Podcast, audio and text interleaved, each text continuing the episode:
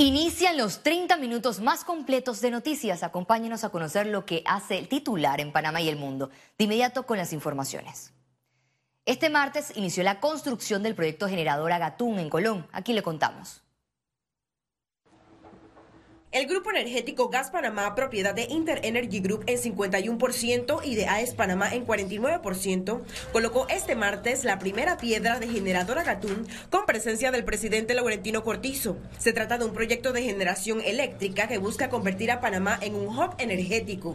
Otro beneficio de esta inversión extranjera directa es la aplicación y ampliación de nuestra capacidad generadora instalada que contribuye a satisfacer la necesidad de energía más limpia y a mejores precios, la cual favorece el crecimiento económico en el corto y mediano plazo. También contribuirá a estabilizar la tarifa eléctrica nacional, permitiendo en futuro disminuir el costo de la energía de forma significativa. Eso quiere decir que además esta planta es la más eficiente.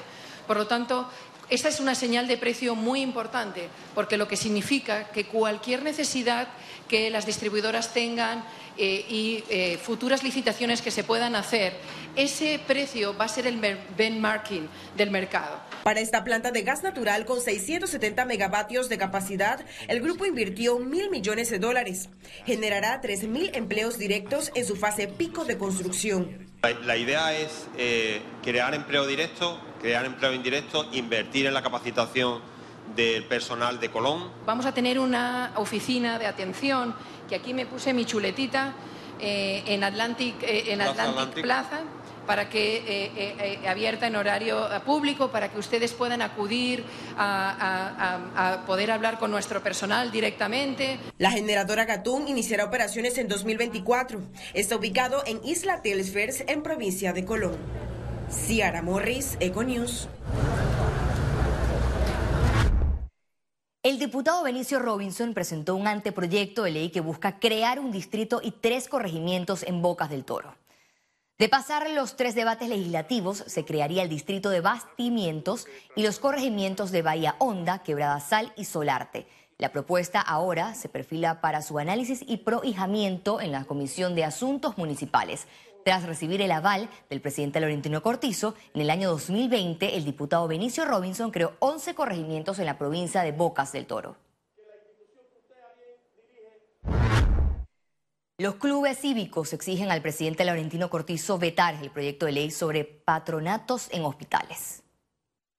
La Asamblea Nacional nuevamente provocó una nueva polémica tras la aprobación en tercer debate del proyecto de ley 550 que establece el marco regulatorio para patronatos, consejos de gestión pública, comisiones, programas y otras entidades similares creadas por el Estado.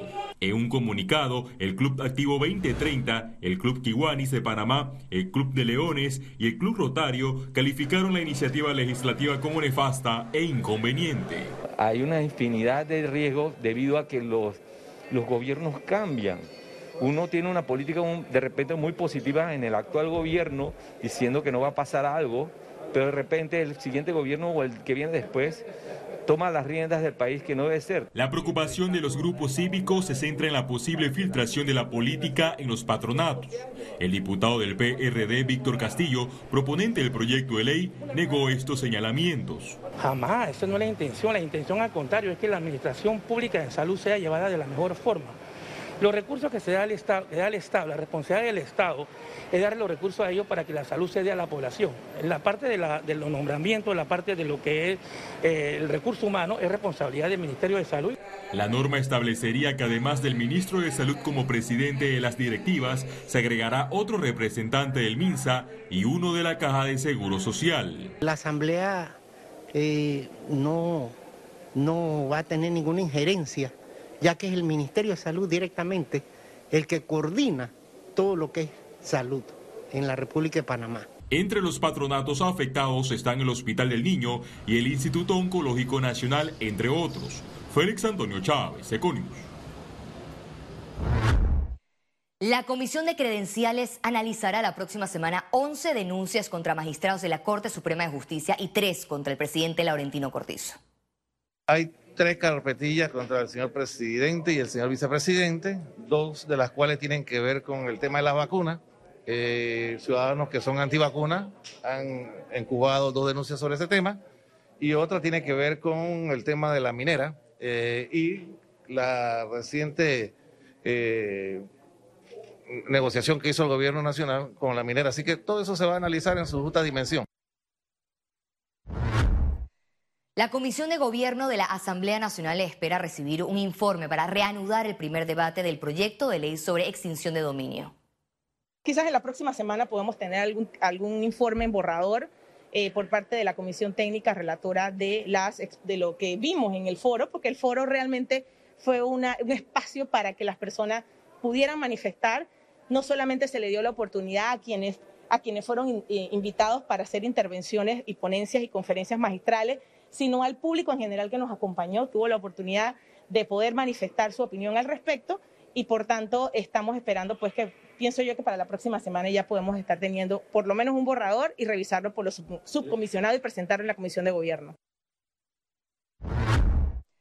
El órgano ejecutivo no es una víctima de la Asamblea Nacional, sino que son cómplices, señaló el presidente de Cambio Democrático, Rómulo Rux, tras aprobación de modificación del Código Electoral que incluye la revocatoria de mandato a diputados.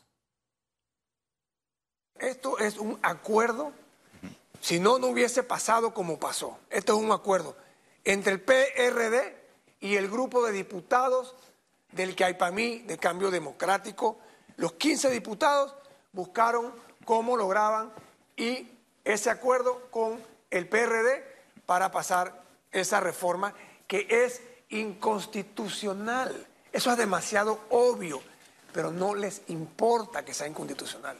Ellos pasaron la ley porque les dio la gana.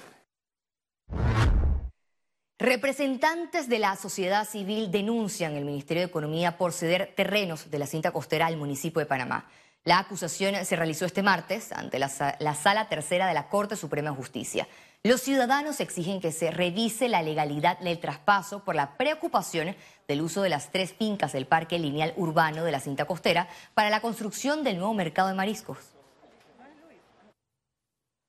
Más de 300.000 usuarios no reciben agua a las 24 horas del día. Al menos 150.000 son de Panamá Oeste, indicó el director del IDAN, Juan Antonio Ducret. Tenemos que hacer las potabilizadoras de Gamboa para que el agua, además, tengamos agua para mandar en el anillo este. O sea, tenemos un tema y un reto de priorización nacional para invertir en el agua. ¿Ves? Un país que invierte en líneas de metro, en puentes, en carreteras, en hospitales nuevos, no puede dejar el agua atrás porque el agua es desarrollo. El Ministerio de Salud mantiene conversaciones con los representantes de la Iglesia Católica para tomar una decisión sobre la realización de las procesiones en Semana Santa. Y tenemos ya una postura para dar recomendaciones eh, en, esta, eh, en este tiempo en donde eh, los panameños tienden también a realizar diferentes actividades. Nosotros vamos a hacer un comunicado oficial para poder dar a conocer las recomendaciones del Ministerio de Salud en este, en este tiempo tan especial para el país. Entramos en temas económicos. El presidente de Expo Comer, Jorge Juan de la Guardia, explicó que las ferias empresariales serán un motor vital para la reactivación económica del país.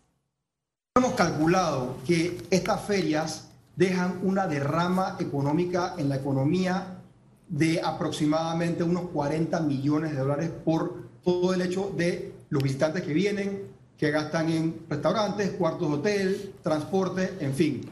E, es un, es un importante em, e, evento para el país. La Asociación Panameña de Ejecutivos Empresa realizó el foro logístico hacia dónde se dirige la cadena de suministros, retos y oportunidades para Panamá. El evento contó con especialistas del gremio quienes abordaron los principales retos del sector marítimo, aéreo, terrestre y zonas francas con el fin de potenciar a Panamá en la eficiencia, armonizar los estándares de seguridad y conectividad muchos retos todavía que como gremios y también como actores de la industria en el sector logístico podemos todavía afianzar, hacer docencia, porque probablemente hay muchas personas que ni siquiera saben lo que lo que conlleva la logística y, gracias a la logística es que podemos garantizar una cadena de suministros para que nuestro país pueda sentirse sumamente fortalecido. La Sociedad Panameña de Ingenieros y Arquitectos hizo un llamado a la reconciliación entre CAPAC y Suntrac para evitar una huelga indefinida de labores. Pero definitivamente esto, el llamado a ambas partes justamente es a llegar a un acuerdo en lo justo, ¿no? Definitivamente debemos entender que venimos de una para de dos años en donde ya antes de la pandemia el sector construcción venía en picada, ¿ve? venía disminuyéndose. Hoy por hoy, pues, hablando de cifras, solamente tenemos un poco más de 20 mil empleados, cuando en el 2019 teníamos casi 80 mil empleados. Podemos ver eh, la, merma en cuanto al tema de los empleados. Entrar ahora en una huelga, pues, eh, empeoraría más la situación, ¿no? Voceros del gremio de restaurantes solicitaron al gobierno revisar las medidas de bioseguridad exigidas a estos comercios tras la baja de casos COVID-19. Tenemos que ver lo que está pasando en el resto del mundo, donde eh, se ha dado mayor apertura. Usted ve República Dominicana, eh, el turismo está en crecimiento, no, no contra el año eh, anterior, sino contra el 2019. Entonces, ¿por qué? Porque ese es su, ese es su, su generador de ingresos principal.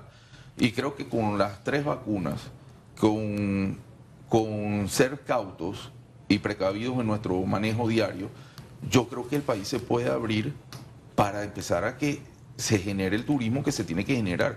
Los restaurantes estamos en una situación complicada, pero los hoteles también. El ministro de Desarrollo Agropecuario, Augusto Valderrama, apela a que Estados Unidos responda favorablemente a la renegociación del Tratado de Promoción Comercial. Yo tuve una conversación vía telefónica con el subsecretario de agropecuario de los Estados Unidos, donde le planteamos nuestra preocupación sobre la desgrabación del tratado. También el canciller, eh, junto con el ministro, viceministro de Agricultura, eh, Carlos Rognoni, y el viceministro de Comercio, Juan Carlos Sosa, tuvieron una llamada telefónica con el subsecretario de Agricultura de los Estados Unidos planteándole los mismos temas